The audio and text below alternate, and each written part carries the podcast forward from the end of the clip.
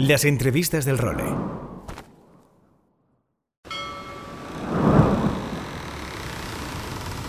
Bienvenidos a bordo del role. Una placentera travesía por los mares del podcast. Zarpamos ya en busca de las mejores historias del mar. A la caña, Nacho Gómez Zarzuela.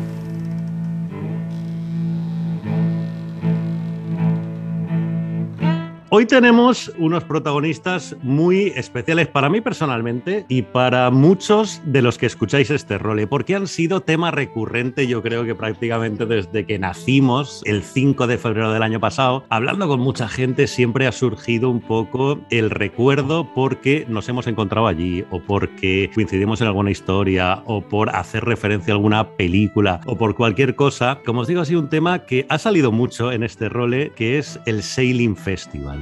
Es una iniciativa que surgió allá por 2014 y que en muy poquito tiempo consiguió convertirse en un lugar de encuentro para todos los que amamos el mar y la navegación, no solo a la vela, sino las historias relacionadas con el mar y la pasión por navegar a vela. Y el Sailing Festival tuvo un parón en 2019, antes de la pandemia, evidentemente, ya sabéis que la pandemia arrasó con todo lo que había por delante, pero ahora está en un punto en el que sus impulsores están decididos a que vuelva y la verdad es que todos estamos con muchísimas ganas de que eso sea real. Y para contaros sus planes, para contarnos cómo está la situación en este momento y para repasar un poco cómo nació esta auténtica maravilla para todos los que amamos el mar, hoy he querido invitar a este role a las dos mentes que cometieron la locura, yo supongo que allá por 2012-2013, de soñar con crear en España un festival de estas características y que hoy en día siguen aquí peleando para que siga con su singladura por estos mares de la navegación. Urchi Sagarribay, muy buenas. Muy buenas, Nacho. Alex Quintana, ¿qué tal? Hola, Nacho, encantado. Bueno, ¿cómo estáis primero que nada? Os echamos de menos, que lo sepáis.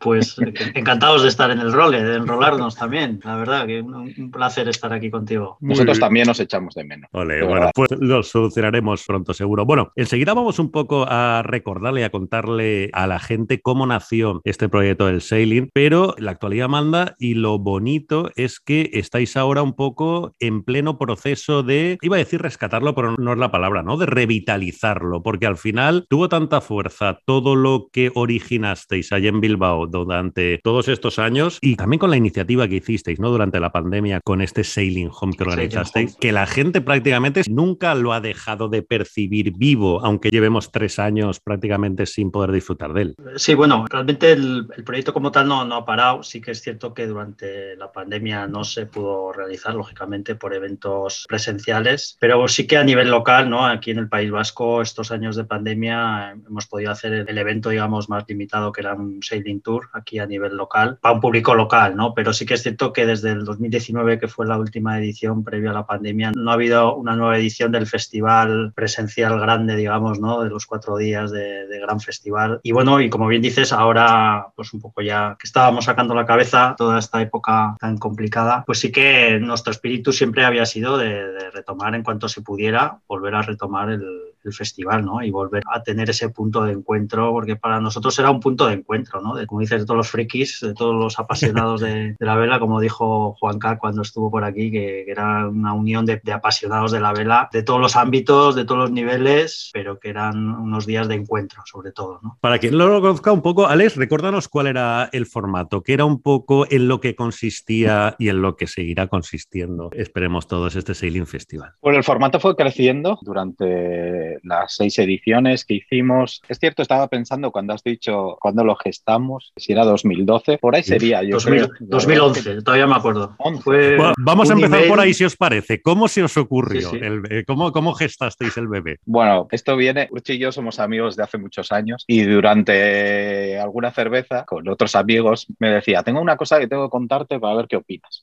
Y ahí se quedaba y nunca me acababa de contar. Y un domingo me llamó por teléfono a media tarde y me dijo, Joder, te voy a contar y tal. Y me contó una historia así como muy seminal de un festival, de otros ámbitos en los que había encuentros de este tipo, otros mundos, por ejemplo, la montaña, ¿no? que tiene cientos de festivales, algunos impresionantes por el mundo, festival importante como es el Mendy en España. Y me decía, ¿tú crees que, cómo lo ves? ¿Crees que es posible? Decía, bueno, no lo sé, vamos. Yo en realidad la parte más vinculada originalmente con la vela era Urchi. Yo me dedico a temas de comunicación y publicidad y bueno, y le dije, sí, yo creo que es posible, podría ser interesante, voy a intentar presentarte gente que te pudiera ayudar. Y a lo largo de ese impasse de estar con algunas personas, poco nos enfocaron por dónde, cómo se podría hacer, dónde se podría hacer, etcétera. Al salir de una reunión le dije, venga, te ayudo en serio. Y venga, entre los dos. Y bueno, y ahí empezamos a gestarlo. Esto era 2011 o algo así. Eh, presentamos, bueno, hicimos Amago en alguna ciudad y finalmente presentamos a Bilbao. A Bilbao le encajó dentro de su plan estratégico y en 2014 fue la primera edición. Una edición que se basaba básicamente en una proyección de películas, en charlas con invitados, invitados protagonistas de las películas y algunas exposiciones. Poco a poco fue cogiendo un tamaño más grande en el que luego ya se incluyeron más exposiciones, más invitados, menos películas, porque el primer año fue una verdadera espiral de la película. Parecía como la obra debut de un director en el que quieres ponerlo todo por si no tienes segunda edición. Y luego ya empezamos a pensar que el proyecto era más largo y que no hacía falta ponerlo todo y volver loca a la gente con sesiones larguísimas. Luego ya metimos un tema pues vinculado con pues masterclasses, con gente increíble que ha venido a, a dar sus clases y que venía gente a escucharles porque todo el mundo. Luego se metió también un, una sesión vinculada con la educación. Bueno, se han ido incorporando pues diferentes formatos dentro del festival durante las seis ediciones que se crearon. Pero en definitiva, como decía Urchi, es un punto de encuentro con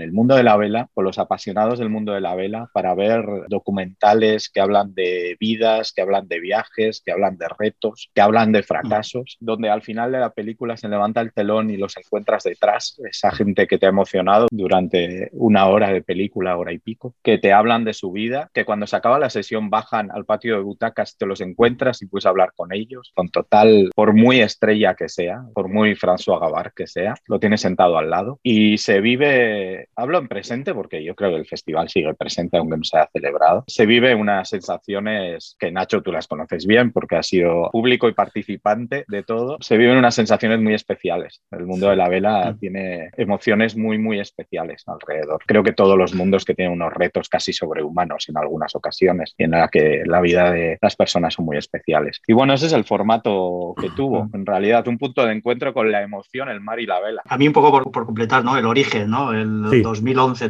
yo todavía me acuerdo cuando le envié el email, porque claro, yo lo tenía en mi cabeza, es que a mí me daba, bueno, todo esto surge, nosotros somos, bueno, en el caso yo era siempre aficionado a la vela, yo en mi familia nadie ha navegado, yo soy el primer loco que se aventuró en el mundo de, de la navegación y me enganchó que, que, que bueno, que es pues como nos pasa, ¿no? Se nos mete el virus de, del mar y de la navegación y ya no hay quien te lo quite, ¿no? Y a mí me daba pena, que, bueno, es un tópico, pero es cierto, ¿no? El tratamiento que se le da a la vela en nuestro país, en España, ¿no? Era un poco vinculado siempre a la parte un poco más elitista, eh, sin mostrar realmente los auténticos valores. Cierto que existe esa parte, pero casi todos los que estamos dentro vemos que es mucho más, todas las historias que hay detrás de la vela, todos los valores que aporta la navegación, toda la historia que hay detrás de la vela, ¿no? Todos los personajes, espíritu de superación, de aventura, de contacto con la naturaleza. Y yo veía que todo eso no se llegaba a transmitir, así como sí se transmitía en otros, en otros eh, deportes, ¿no? Como ha comentado Alex, ¿no? Pues en el mundo de la montaña. O es más común, ¿no? Que haya este tipo de festivales en lo que al final se trata de transmitir cultura,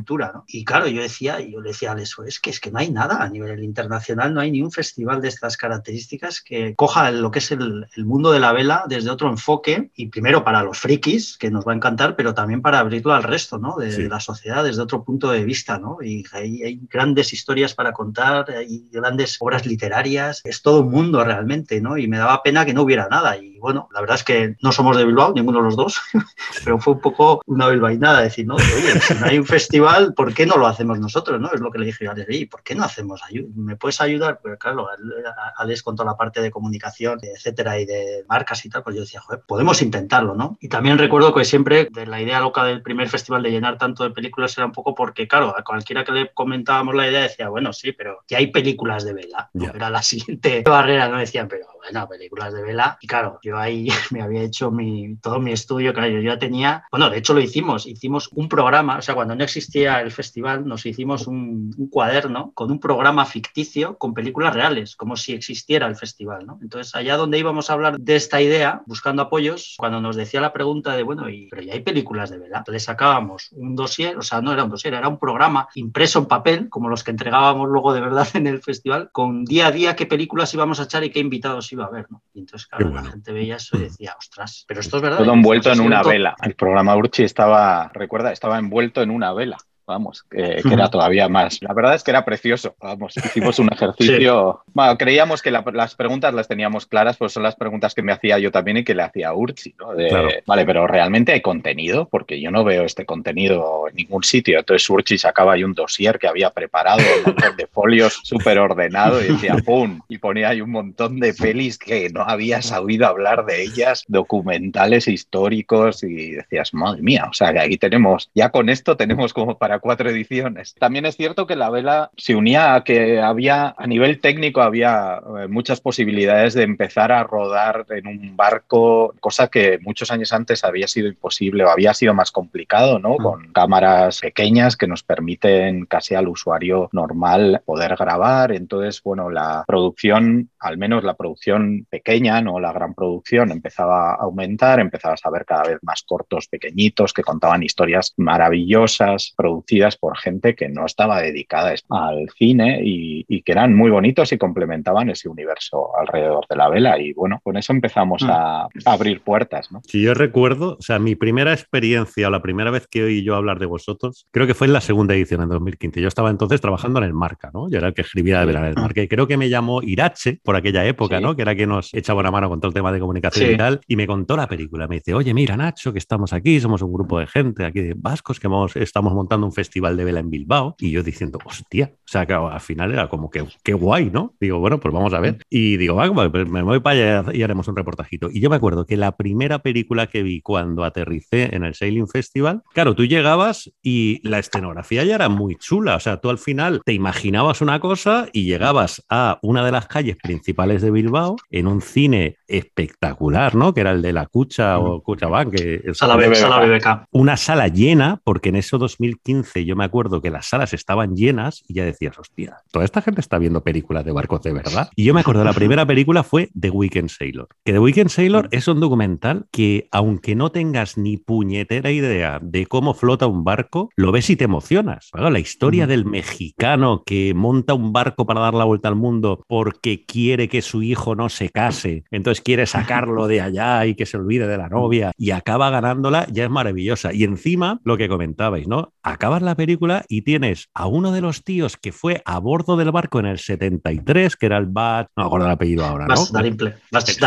Smith. Sí. Claro, conseguisteis que uno de los fulanos que iba a bordo de aquel Sayula del 73 que ganó la primera Volvo estuviera en Bilbao esos días contando la batallita después de haberte visto ese relato tan impactante. Yo me acuerdo, esa fue primera experiencia a nivel personal y luego la segunda edición ya fue con mi pareja de la época y no me acuerdo qué película vimos, no sé si fue Maiden o otra de estas y compruebas el efecto que tiene en alguien que no conoce la vela ver una historia de ese tipo. Y yo creo que eso es un poco lo que ayuda a entender, ¿no? A la gente que no lo haya conocido in situ, el efecto que provocaba el festival, ¿no? Es, joder, qué fuerte. O sea, todo esto existe, es capaz de provocar una reacción en la gente que nunca habíamos visto y todo gracias al mar. Sí, es cierto. Es. es- no, iba a decir que, que efectivamente, ¿no? El, como bien dices, bueno, los primera edición estaba claro que éramos los, los frikis, ¿no? Los más puros frikis de, de- de la vela, ¿no? A los cuales habíamos podido llegar y comunicar, pues, la, la primera edición, ¿no? Pero sí que la evolución fue muy clara y en el último festival ya fue, la última edición ya se constató totalmente, ¿no? Que edición a edición, pues ese boca a oreja de esa gente friki que veía eso que comentabas, ¿no? Esa emoción que se sentía que iba trayendo gente no navegante. Y entonces es- el- las últimas ediciones eh, era ya una mezcla, ¿no? Era gente que venía porque es un friki de la vela y gente que, que la habían recomendado y que salía auténticamente emocionada, ¿no? De ver las, las historias, de conocer eh, las películas. También hay que decir que nosotros hacíamos una- un trabajo muy importante de, de, curación, de, selección, ¿no? O sea, todas las películas eran seleccionadas. Nosotros tampoco somos un festival de cine como tal, sino nosotros somos un festival de cultura de vela. Entonces nosotros lo que hacíamos era elegir las películas que considerábamos interesantes desde el punto de vista de la historia y también desde el punto de vista cinematográfico. O sea, son documentales con un punto de vista cinematográfico, ¿no? Es decir, no, no vale cualquier eh, vídeo, o sea, porque para eso pues hay otros formatos como YouTube y tal, que puedes ver otro tipo de, contenidos, ¿no? Y que están muy bien, pero aquí buscábamos nosotros siempre películas porque hay y la, demostración ahí estaba, ¿no? ¿Cómo las conseguías, O sea, ¿cómo te enterabas de qué películas había? Porque al final ese curro tiene pues mucho de artesanía también. Eso es investigación propia, pues eh, intentando estar al día de todo lo que puedas ver en internet, en revistas, etcétera. No hay un sitio donde vas y dices, bueno, a ver qué películas, ¿no? Eh, nosotros teníamos contacto, ¿no? Pues eh, siempre hemos tenido contacto con los directores de, otros festivales, el de montaña, el de Mendy de aquí de, Bilbao, el de surf, o tal. Pues bueno, ahí, entre comillas, lo tenían más fácil porque hay, pues, hay pues, 10 festivales de surf en todo el mundo y 100 de montaña en todo el mundo. Y al final, pues ves cuáles son las interesantes y cuáles no. Esto no, esto era una labor de investigación, de buscar por internet, de estudiar un poco la historia, pues lo que lees, de literatura, pues intentar buscar si hay historias, películas eh, en torno a ello, ¿no? Y, como antes ha dicho también Alex, gracias también a los adelantos tecnológicos, sí que veíamos claro que había una evolución que, se ha constatado, ¿no? De que ha aumentado muchísimo la producción de este tipo de material. Ya había, pero ahora es muchísimo mayor porque también desde el punto de vista tecnológico es mucho más, más fácil y se pueden hacer con coste mucho menor grandes producciones de una gran calidad, ¿no? Como se está viendo, ¿no? Pero bueno, era investigación pura y dura y,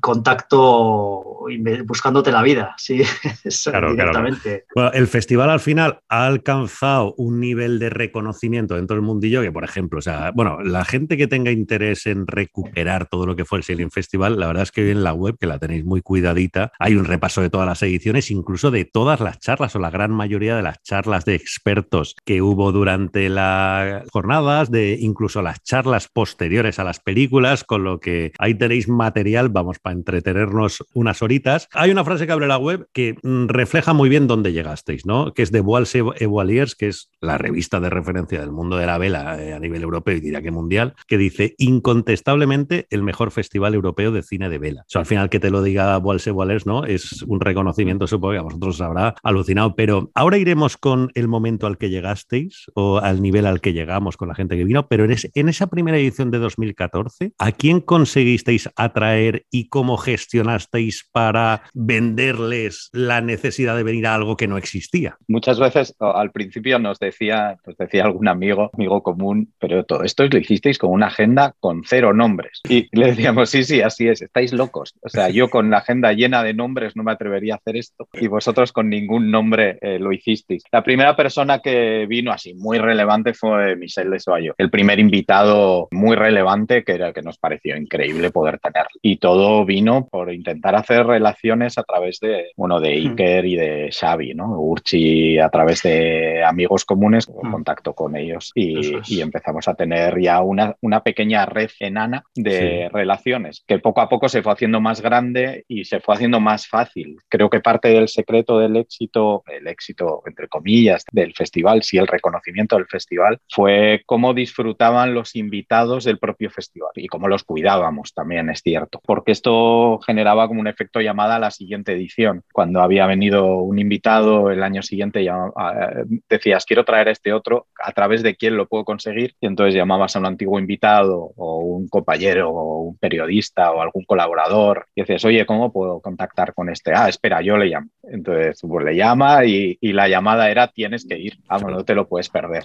Entonces era, empezó a ser un poco más fácil según fueron pasando las ediciones. También es cierto que con unos, unas personas que, tienen una agenda muy ocupada y una vida bastante compleja, ¿no? Para intentar encajarles. Antes preguntabas por, por las películas a Urchi y es que la complicación todavía iba más allá y tiene que ver también con la llegada de los invitados las películas que esto era el quebradero de cabeza, tenían que ser interesantes, tenía que ser interesantes para un público experto o tenía que ser interesantes para un público conocedor, pero también para un público que simplemente le gusta conocer historias. Y esto tenía mucho que ver con que se levantara el telón y estuviera Santiago Lange detrás, vamos, por ejemplo. Pero claro, esto suponía que nosotros proyectamos una película y tenemos que convencer al protagonista. Eran dos, dos problemas, vamos, no era encontrar la película, encontrar la película y que encaje en la agenda y la disponibilidad del protagonista y ser capaces presupuestariamente y logísticamente de traerlo del otro lado del mundo, etcétera, ¿no? La, la complicación era, era seria y las tensiones internas eran serias por cerrar una agenda, cerrar una logística, etcétera, ¿no? El, el festival parece, bueno, no sé si parece fácil, pero es bastante complejo internamente, sobre todo por ese encaje que hicimos. Luego hay que decir que, claro, todo esto nosotros lo, lo hacíamos en nuestro tiempo libre,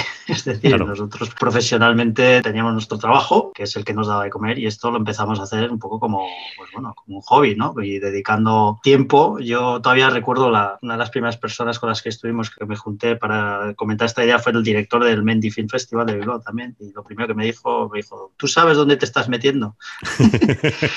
Porque esto va a ser tela, ¿no? Y yo, va, pues estás ahí con el subidón, ah, tranquilo, tal, va. Y bueno, y efectivamente, no sabíamos dónde nos metíamos, ¿no? Pero bueno, ha sido también duro compaginar nuestra vida familiar y laboral y sacar todo esto adelante con esas dificultades que comentaba Alex, ¿no? Que era primero complejísimo el encajar todo con las agendas, etcétera, el encajar en, en, presupuestos y luego que, bueno, que nos diera la vida para poder tener tiempo para encajarlo todo, ¿no? Era complicado. Y al final la gente tiene que tener muy claro que esto nunca ha sido un negocio para vosotros, más bien al contrario. O sea, que habéis dejado tiempo, pasta y bueno, al final supongo que el pago vosotros lo habéis tenido en la satisfacción de ver la que habéis liado, pero ya está. Ojalá en el futuro, coño, esto sea mucho más sostenible y os permita al menos no tener que invertir en ello. Pero la gente tiene que tener muy claro que al final vuestro pago ha sido el que hoy estemos aquí hablando y decir, hostia, la que hemos ligado. Sí, sí. sí no solo el nuestro, ¿eh? O sea, detrás de nosotros había un equipo de amigos que hemos conocido durante el, camino o que ya conocíamos y se habían unido o que apenas conocíamos y les llamamos a teléfono frío de échanos una mano y que les hemos liado durante muchos años a costa de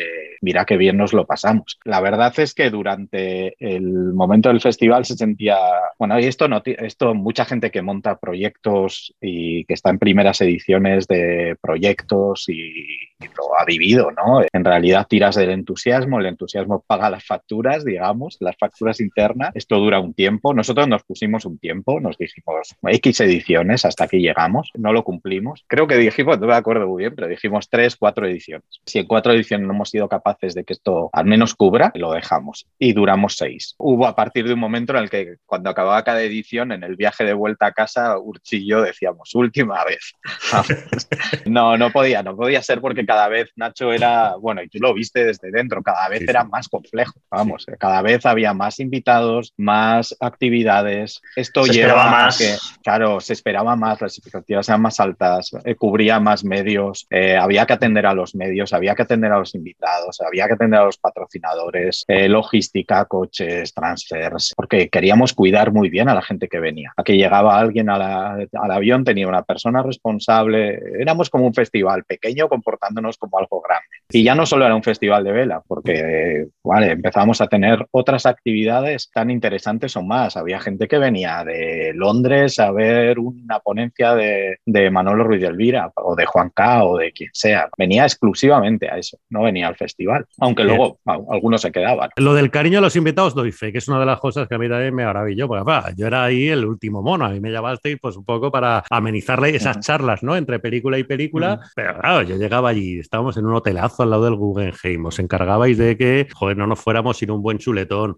Al final, todo eso hace que para la gente, para la lista de invitados que trajisteis, lo convirtiera en un sitio que incluso pensaran el año de decir, hostia, el año que viene, ¿qué fechas va a ser el sailing para no liarme yo en una historia gorda? Al final repasamos los nombres, claro, evidentemente navegantes españoles han pasado todos por ahí, desde Alex Pella, Juan Vila, Xavi Fernández, Iker, etcétera, etcétera, etcétera, pero a nivel internacional, o sea, ya te pones a repasar nombres y desde el Michel de Soyo que comentasteis, está el Loic Peirón, François Gavard, o sea, al final prácticamente. En los últimos años habéis conseguido traer, eh, no sé si a todo al que quisisteis, pero ¿cuál de estas presencias os llenó más de orgullo? ¿Qué momento recordáis de todos estos años de mirar a la sala o de acabar y decir, ah, pues, eh, la hemos liado bien? Bueno, muchas y algunas muy pequeñas, ¿eh? yo creo. Que hubo momentos que no eran con nombres súper relevantes que han sido muy emocionantes en el festival. Es cierto que, que, al final era un conjunto, ¿no? Ha habido gente a la que hemos perseguido por años, eso está claro, ¿no? Eh, a, a, François o le hemos perseguido, vamos. Sí, sí, eh, sí. Y ha habido otros que les hemos perseguido y no han venido, pues porque no han encajado, vamos, los tiempos. Eh, tener a Robin Knox Johnston supongo Mira. que fue una emoción muy grande Joder. para todos. Sí, sí, y ver cómo disfrutó también, ¿no? Porque, bueno, eh, Sir Robin fue en, en, la tercera edición, o sea, además que fue una edición que tampoco fue una tercera edición y poder tener a, a Sir Robin, ¿no? En, en, Bilbao y que se siente contigo y te diga que ha alucinado, que sí. ha flipado, que ojalá hubiera más festivales de estos por el mundo para transmitir todos los valores de la vela a la sociedad y que creía que este trabajo, que era un trabajo importante y que te felicite y dices, hostia, no sé, ¿no? Era, eso fue increíble, ¿no? Pero lo que dice Alex, la verdad es que ha habido grandes emociones, ¿no? Tener a Loy Perón, a, François Gavard, pero tener a Capuchin Trochet, por ejemplo, o o a Laura Decker, que dio la vuelta al mundo y, y, nos contó toda su historia y empezabas a entender otras cosas, ¿no? Pues la verdad es que, bueno, eh, ha sido increíble. Y luego, pues bueno, eh, hemos tenido también eh, gente nacional, lo que dices tú, pues prácticamente a todos nos quedan, nos quedaba gente, eh, nos hubiera gustado traer, haber tenido oportunidad de traer a más, a más navegantes, ¿no? Todavía nos quedan, Chuni Bermúdez, por ejemplo, fue uno de los que siempre también nos hubiera gustado tenerle, sí. pero bueno, hemos tenido a Jan Vila, a Santiago Lange, a Ñetti, a Xavi Iker, por supuesto, Didac, eh, y a nivel internacional, pues tener lo que decía, pues también a, y no solo a navegantes, ¿no? A diseñadores, ¿no? Como Juan K., como Manolo, claro. como Vincent Laurier Prevost, francés, ¿no? O la familia de Peter Blake, lo tuvimos el segundo año también, ¿no? A la, viuda y al hijo, que les hicimos también un homenaje, porque bueno, hacíamos, intentábamos que, aunque tuviéramos invitados, pero cada año, en, el segundo edición, eh, instalamos un poco la, el tributo de Sailing, ¿no? Hacíamos a un invitado, le entregábamos un poco un tributo, una pieza eh, especial que diseñamos y les entregábamos un poco como trofeo, como pues un poco en honor a todo el tributo, a lo que representaba, ¿no? Y, ahí empezamos con la familia de Peter Blake, pero bueno, luego tuvimos ahí a Sis Robin, tuvimos a Mike Birch, el navegante que igual no era tan conocido y bueno, pero tenía sí. toda una historia por detrás, muy importante en todo el desarrollo de lo que ha sido el desarrollo de los trimaranes, por ejemplo, actuales, ¿no? Sin Mike Birch no, no estaríamos ahora hablando de los grandes trimaranes de, de vuelta al mundo y luego, pues, eh, lo lógico, Lloyd Perón, que se queda con todo el mundo porque Lloyd Perón es en sí mismo un, un espectáculo y verlo ahí en, en, vivo y en directo, pues junto con Alex Pella, ¿no? Eh, también, o Jean-Luc Van der Hede, ¿no? Todos los nombres que han pasado han, ha sido para nosotros un, un, lujo, algo que no en aquella primera edición para nosotros no, ni, ni nos imaginábamos, pero que había un sentimiento común, ¿no? De cuando venían de, de, de, disfrutar del festival y de convertirse casi en embajadores luego del propio festival, ¿no? Y eso también era, era importante y, y la gente del público lo, lo, lo notaba, ¿no? Porque no era algo que se quedaba solamente de cara a la organización, sino que veíamos que el público tenía contacto ¿no? con estas personas, claro. ¿no? Eh, y eso era... Y, pues cuando vino François estuvo ahí firmando unos autógrafos, o si Robin estuvo charlando ahí en el patio de butacas con la gente que se acercaba, porque el acercarse era totalmente libre y todos estaban dispuestos, ¿no? Entonces era algo que se vivía por todas las partes, ¿no? Ese, ese sentimiento de disfrutar entre todos de, de, ese encuentro. Con estas sensaciones que creo que hemos explicado bastante bien, ¿no? Tuvisteis seis años de andadura, como decía Alex ahora, prácticamente desde el segundo al tercero diciendo ya no nos liamos más, pero seguisteis seis años ahí hasta que llegó este 2019 y por desgracia fue la última edición del sailing tradicional, ¿no? El sailing gordo, el festival aunque luego habéis seguido haciendo otras cositas, que recordamos. ¿Cómo fue ese parón y en qué punto estáis ahora? Bueno, en, realidad yo, creo que en la, en la, cena todos los años hacíamos una, una cena pues con los invitados, patrocinadores, etcétera, y todos los años en esta cena, los últimos años decían, no, va a ser la última. Este año dijimos en serio, nosotros sabíamos que iba a ser la última. Nadie de vosotros, de los que estabais, de los invitados, nos creísteis porque lo habíamos dicho tantas veces que era como así, hombre, ya, otra vez. No, pero nosotros llegaba un momento en el que ahora no lo recuerdo recordamos demasiado, pero llegaba un momento esto se hacía en marzo o algo así y a veces hasta, no sé, meses después Urchi y yo no volvíamos a hablar del festival, del nivel de agotamiento que nos mm. generaba. Pasaban meses sin que eh, quedábamos, nos tomábamos nuestras cervezas, pero como si no tuviéramos un festival entre manos nunca, mm. porque necesitaba, era demasiado contacto durante muchísimos meses, porque esto cuesta muchos meses montarlo.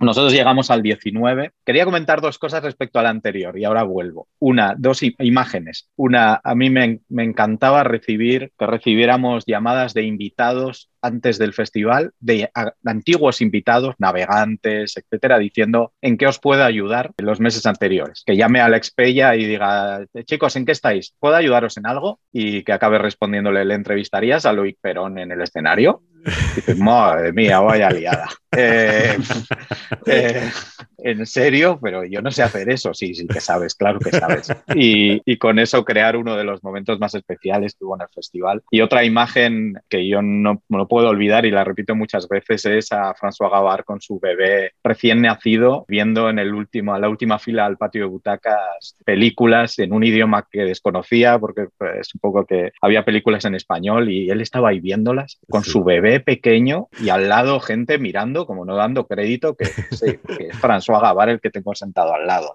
Estas cosas solo se daban en, en un festival, bueno, con gente tan cercana como son los navegantes. Llegados al 19 y era lo que hablábamos, nosotros no hacía falta hacer la reflexión, la teníamos prehecha, eh, Urchi y yo, se acabó. No podemos seguir en esta situación. El presupuesto es cierto que va creciendo, vamos involucrando más empresa privada, pero sentimos que hay que dar un paso, la ciudad tiene que comprometerse más con el festival, tiene que sentirse como parte de, la ciudad.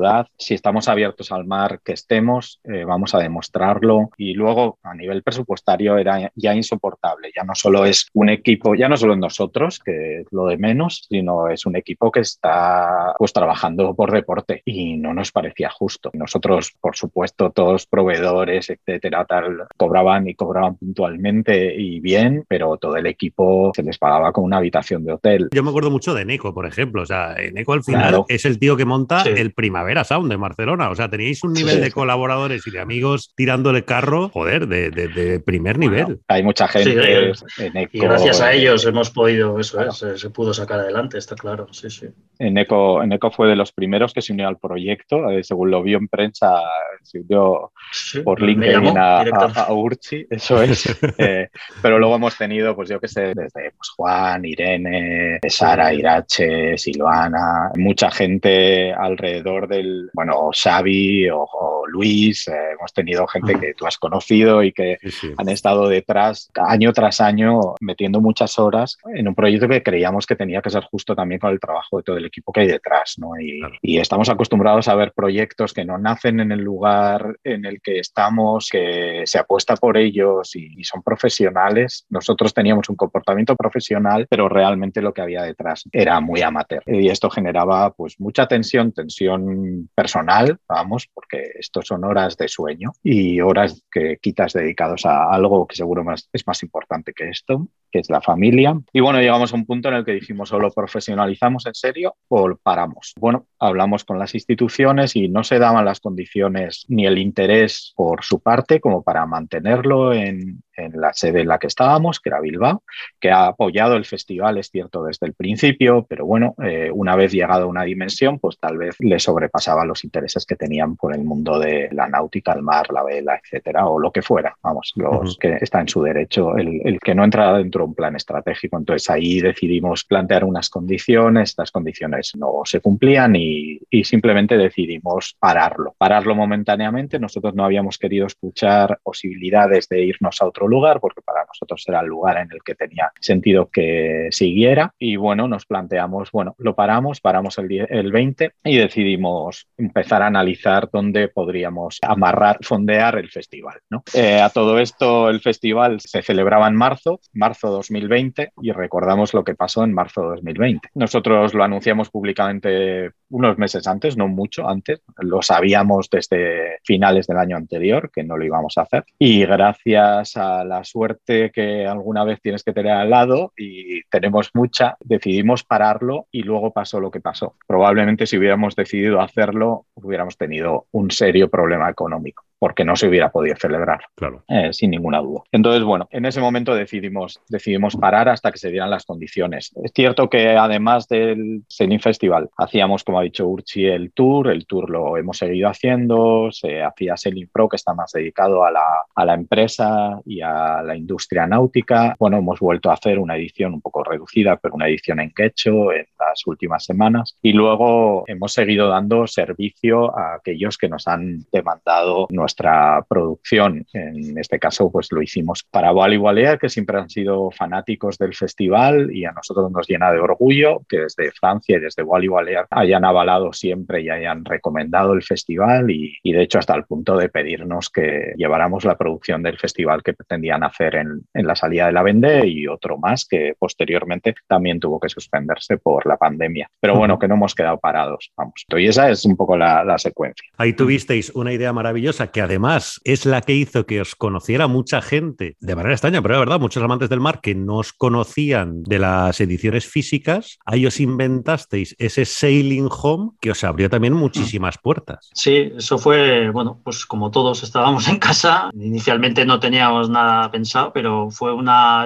conversación de estas que estábamos en casa y viendo que estaban surgiendo iniciativas ¿no? de este tipo durante la pandemia, dijimos, oye, déjales, ¿por qué no organizamos, hacemos algo pues, con, ¿no? con los contenidos que ya teníamos? Sin más, colgamos un, unas cuantas películas y ya está, ¿no? Y claro, eso que empezó así ya por, con nuestra forma de liarnos empezamos ya, oye, llamamos pues a los propios invitados, hacer una especie de, bueno, hacíamos sesiones, sesiones que las abríamos durante tres días, ¿no? Con películas que, que es una selección de las películas que habíamos tenido en todas las ediciones anteriores y lo que hacíamos era también, pues, las poníamos eh, online, en abierto, las películas y luego con el apoyo hacíamos también un, unas conexiones online con los protagonistas de esas películas. En este caso era más fácil contactar con todos los navegantes porque todo el mundo estaba en casa, con lo claro. cual en este caso era sencillo, ¿no? Pero sí, la verdad que hicimos durante un mes, estuvimos haciendo, pues cada semana hacíamos dos sesiones y en cada sesión poníamos varias películas y la verdad que el éxito fue, vamos, no esperábamos tal éxito, ¿no? Nosotros acostumbrados a nuestro radio de alcance, pero lógicamente, bueno, la facilidad también de que todo el mundo estaba en casa buscando contenidos para pasar el, el rato, pero sí que es cierto que, que llegamos a, a un público que no nos conocía por la edición presencial, nos empezaron muchos a conocer y se dieron historias curiosas de gente que la verdad que nos escribieron mensajes preciosos en esa época de, de gente que le habíamos salvado la cuarentena, ¿no? Porque estaban gente incluso que estaban en su propio barco en el Caribe y que no se puede, que estaban totalmente en cuarentena, que no se podían mover del barco ni, ni bajar a tierra ni nada y se conectaban a ver las películas, ¿no? Y te decían que, que, que había sido una maravilla que se les habíamos salvado las semanas de, de, del aburrimiento. Y sí, mucha gente a nivel no solo nacional, sino internacional también. En Sudamérica nos descubrió muchísima gente. Y bueno, hasta tal punto que tuvimos problemas con Vimeo. O sea, claro, nosotros ¿Ah, lo sí? hicimos, pues eh, sí, sí, claro. Eh, tuvimos, creo, ¿no, Alex? Más de 100.000. La verdad es que se nos fue de las manos, o sea, como todo. eh, eh, cosa que es muy interesante, ¿no? Porque uno cree que está en un nicho que, claro, obvio, o sea, sabes que es un nicho, pero sí. no tienes muy claro la dimensión que tiene este nicho. Eh, de la misma manera que el festival al principio nos conformábamos con que hubiera en la sala 100 personas. Bueno, yo no me he conformado nunca con esto y Urchi tampoco, porque creíamos que lo que estábamos proponiendo era de interés universal, no solo de apasionados de la vela. Y bueno, al principio, pues me acuerdo el primer año, Irache me mataría si me oye, no se me oirá. Yo no estuve el día de la primera edición porque estaba trabajando, estaba en Sevilla y me escribió Irache y me dice, está la sala increíble, increíble. Y le digo, ¿cuánta gente? Me dice, pues 150. Y digo, ¿solo? Me dice, ¿cómo solo? 150 personas, esto es muchísimo. Bueno, al final la sala acabamos llenándola con 400 y pico personas en, muchas de las sesiones. Y en el en Sailing Home pasa un poco lo mismo. Nosotros, bueno, pues fruto de algo hay que hacer, ya que no hacemos el festival, bueno, con lo que tenemos y con la complicidad de productoras y realizadores y protagonistas, venga, vamos a hacer algo. El algo que yo pensaba, un par de días de películas, por supuesto con Urchi tirando a más a más, eso acabó siendo no sé cuántos días, no sé, 20 películas, no sé cuántas charlas, que decía, a ver, a ver, a ver, o sea, pero qué liada estamos montando. Acabó teniendo, claro, el primer día se nos cayó todo, porque no lo teníamos escalado, se cayó todo, pero todo, todo. O sea, de repente dijimos, pero ¿qué, ¿qué ha pasado? Claro, y mirábamos las cifras y decíamos, y tuvimos que tirar pues de otro amigo, en este caso Fernando, un excelente informático, para que nos distribuyera todo el flujo de, de todas las entradas, del streaming, etcétera. ¿no? Hubo muchos, eh, a un nivel de usuarios únicos muy, muy alto. Como no pretendíamos que fuera tan grande, ni siquiera hicimos un análisis pormenorizado, pero hubo un número de usuarios únicos altísimo que no tenemos claro cuántas películas vio cada uno, pero hubo mucha gente que las vio todas, vio 20 películas y hubo gente que las vio varias veces, pues la veía él en su ordenador y luego se la ponía en casa a toda su familia. La verdad es que tuvimos como una sensación de ayudar, que era muy curioso, porque los mensajes que nos llegaban era eh, gracias por vuestra ayuda, por, gracias por llenarnos de mar este momento tan complejo, ¿no? Eh, y bueno, y fue muy bonito. Es cierto que Vimeo no le gustó tanto, porque a pesar de tener unas cuentas profesionales y business y no sé qué y tal, esto está siempre limitado en letra pequeña por un flujo que, por supuesto, saltó por los aires y al cabo de una semana recibimos una llamada de Estados Unidos diciendo, señores, tienen aquí una factura que tienen que ustedes pagar. Y dijimos, oh, mamá, es que somos tan tontos que hasta en esto vamos a palmar Sí, sí, fue. es como, fue, como, joder, no espabilamos.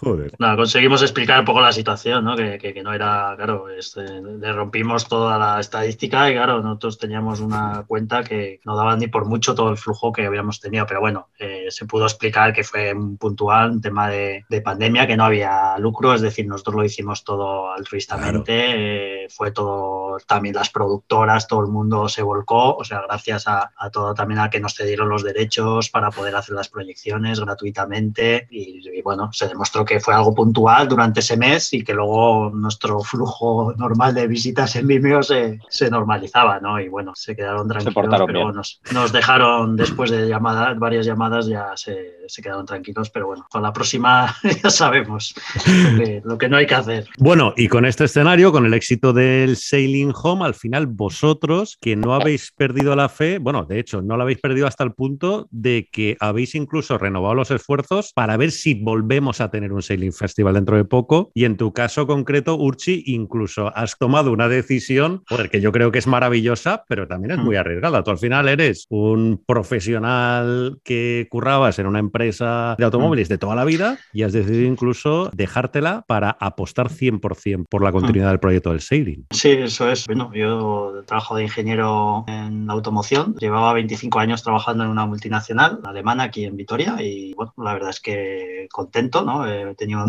desarrollo profesional interesante, pero llegaba ya un momento en que era imposible compaginar, ¿no? Un poco por la trayectoria que hemos comentado. Era imposible continuar con un proyecto como Sailing con todas las derivadas, ¿no? Porque no es solo el festival, es lo que hemos comentado. Teníamos el tour, teníamos el Sailing Pro, eh, también editamos, que no lo hemos comentado, pero también editábamos una publicación, La Dorsal. La Dorsal, aquí la tengo. que era un poco el festival en papel, que le llamamos nosotros, ¿no? Ese espíritu del festival en una publicación muy cuidada que la, la sacábamos en las últimas ediciones del festival, ¿no? Más luego todos servicios, pues que también, ¿no? Lo que hemos comentado de, colaborar con Wally Wallier en Francia, etcétera, ¿no? Entonces había que hacer una apuesta, también eh, hice una reflexión personal, ¿no? De decir, bueno, ¿qué me atrae a mí, ¿no? Que, ¿Dónde me quiero ver dentro de 10 años, ¿no? Y claramente no me quería ver dónde estaba, sino yo me quería ver eh, desarrollando proyectos a través de Sailing y llegando a más gente, haciendo crecer el proyecto. Y como bien dices, pues a primeros de este año tomé la decisión de, dejar el trabajo y dedicarme en exclusiva a, poder lanzar el proyecto, hacerlo viable el proyecto y que pueda llegar a, más gente, con lo cual la apuesta es total. Y bueno, era algo que, el cuerpo me pedía también, ¿no? Es decir, y la mente, ¿no? Eh, tenemos muchos proyectos en la cabeza, muchas ganas de, hacer cosas, de aportar. Lo que decía, no, no, no era viable compaginarlo y había que decidirse sé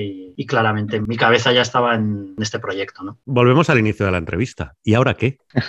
¿Y ahora dónde? Más bien. Exacto. Después de este paseo que hemos dado por toda la historia, joder, que creo que la gente la habrá disfrutado tanto como nosotros, ¿ahora qué? ¿En qué punto estamos? ¿Cómo vamos a volver a veros? Bueno, pues ahora yo creo que una vez, iba a decir pasada la pandemia, pero la pandemia pues no ha pasado, se ha quedado, pero bueno, empezamos a tener como un poco de sensación de algo más de normalidad, a pesar de los periódicos y todo lo que sucede alrededor, desgraciadamente. Lo que decidimos fue, bueno, llega un momento en el que hay todas esas llamadas que no atendimos, todas esas llamadas que no nos interesaron, que no nos interesaron porque creíamos que debíamos ser leales a quienes habían apostado por nosotros, pues vamos a empezar a devolverlas o vamos a levantar el teléfono y vamos a hablar con ellos, a ver hasta qué punto están interesados en un proyecto, en acoger un festival ya consagrado, consagrado o reconocido, con una marca reconocida, con una agenda, a diferencia del primer año que estaba vacía, ahora está llena, llena de nombres, llena de redes, que nos va a permitir construir desde TUDES y, y subsanar los errores que tal vez tuvimos, pero necesitamos un lugar en el que este proyecto pueda crecer en un medio largo plazo y sobre todo con una apuesta estratégica. Es una apuesta de llevar la vela dentro de la ciudad, abrir el mar a la ciudad, abrir los valores que tiene la vela normal. Nosotros alguna vez decimos este término, ¿no? La, vela normal, ¿no? La, la, vela que no ves imposible, la vela del velero pequeño y las ganas de disfrutar del mar y del viento. Y ahora estamos pues levantando teléfonos, teniendo reuniones, hay ciudades o regiones que se han interesado la posibilidad del festival. Es un festival que, bueno, que tiene un presupuesto, que es un festival que vive de lo que trae también, vive de los invitados y de esas emociones que te crean los invitados. Podríamos hacer un festival simplemente que proyectara películas, pero para eso tenemos el tour. En realidad el festival es una experiencia y la experiencia es la suma de un montón de cosas, ¿no? de formación, de educación, de algo vinculado a, la educación con los chavales, a exposiciones, a que se vea la vela en la calle, que se cuenten historias y eso necesita invitados, que venga gente a dar masterclass a, a un público más profesional, ¿no? Y esto necesita la dedicación de unos profesionales que están muy ocupados y son muy demandados, etcétera, ¿no? Y ahora estamos en eso, Nacho, estamos hablando con diferentes ciudades, viendo el perfil de las ciudades a ver si encaja o no encaja y a ver si encajamos nosotros dentro del plan que tienen las, bueno, los diferentes entidades, instituciones, empresas privadas, etcétera. Hay buena acogida. Nuestra intención es buscar un sitio, no para este año, este año es completamente imposible, pero sí para pues, 2023 y en adelante y poder fondear en, en algún otro sitio y que Sailing siga llenando de vela durante unos días a aquellos que le echan de menos y nosotros los primeros echamos de menos. Pues yo solo puedo decir una cosa, la ciudad que apueste por esta nueva etapa del sailing no se va a arrepentir, porque la verdad es que todo lo que conseguimos juntar en aquellos años en Bilbao, trasladado al escenario de hoy en día, con el crecimiento del festival y con todo lo bueno que aporta una congregación así de chalaos, que al final es lo que somos, pero transmitiendo unos valores, yo creo que preciosos para todo el mundo, yo creo que no le sobra a nadie. Con lo que de verdad, quien nos escuche y tenga algo de poder de decisión, que se anime, que no se va a arrepentir. Yo es lo único que les puedo decir. Muchas gracias, Nacho. Sí, sí, no, nosotros, eh, lo que decía Alex, encantados eh, de que encontremos ese nuevo fondeadero y seguir trabajando la, la cultura de la vela, ¿no? Creemos que es importante transmitir esos valores para generar cultura de, vela, que va a ser la, es la base pues, realmente para desarrollar todo lo demás. Entonces, si queremos que la náutica, la navegación realmente cuaje y, y se vea desde otro punto de vista, hay que, hay que difundir cultura. A la navegación le sobra cultura, o sea, tenemos por todos los lados cultura. Y bueno, ahí estaremos trabajando y esperemos que, que pronto tengamos esa nueva sede. Pues Urchi, Alex, un millón de gracias. Tenía muchas ganas de tener esta charla tranquila, ¿no? Para contar bien el, joder, este proyecto del que tanto hemos hablado en el rol desde su inicio. La verdad es que ha sido un placer compartir y recordar con vosotros otra vez esos momentos tan bonitos que vivimos y que seguro que volvemos a, a vivir y que ya sabéis que aquí en el rol tenéis vuestra casa, hombre. Eh, Nacho, muchísimas gracias. Siempre has apoyado el festival. Nos sentimos honrados de que nos hayas eh, llamado a este proyecto fantástico para compartir este rato contigo. Eh, ojalá podamos vernos encima de un escenario, sentado en un patio de butacas, volviendo a disfrutar otra vez de esto y volver a, tomarnos unas cañas en la ciudad que sea. Solo podemos agradecerte la ayuda que nos has prestado siempre y el nivel de entusiasmo por el proyecto que es compartido con otra mucha gente. lo sabemos porque lo que sí podemos decir es que de todo este proyecto lo que sacamos es un montón de amigos, que eso es fabuloso. Amigos cuyos nombres eh, antes eh, idolatrábamos y otros amigos que no conocíamos y que nos, han ido, nos hemos ido encontrando durante el camino. Y esto es como una de las grandes cosas que sacamos del proyecto y esperamos que esta agenda se siga incrementando con gente tan apasionada por la vela como tú, como el role. Muchísimas gracias, Nacho. Sí, no, vamos, reiterar lo que 100% lo comentado por Alex, agradecerte como siempre tu aportación también. Al final siempre hemos querido el festival también integrar pues a todos los que comparten ese mismo, esa misma pasión, ese punto de vista con nosotros, ¿no? Y lógicamente los periodistas, la comunicación es, es, importante, con lo cual eh, agradecerte todo, siempre tu, tu, apoyo, tu entusiasmo. Lo mismo, nosotros desde nuestro lado pues aquí estaremos también para apoyar todo lo que pueda surgir del role y, que ojalá nos veamos en persona. Estamos con, con muchísimas ganas de retomar el proyecto y de que nos veamos las caras todos y que se vuelva a sentir esa, esa energía presencial entre todos. Y seguro, seguro que, que pronto estamos todos juntos otra vez. Muchas gracias, Nacho. Pues muchísimas gracias a las dos y ahora solo nos queda, no sé cuándo, seguro que en una de las próximas ediciones del Role, anunciar dónde y cuándo va a ser la próxima edición del Selling Festival. Hasta entonces.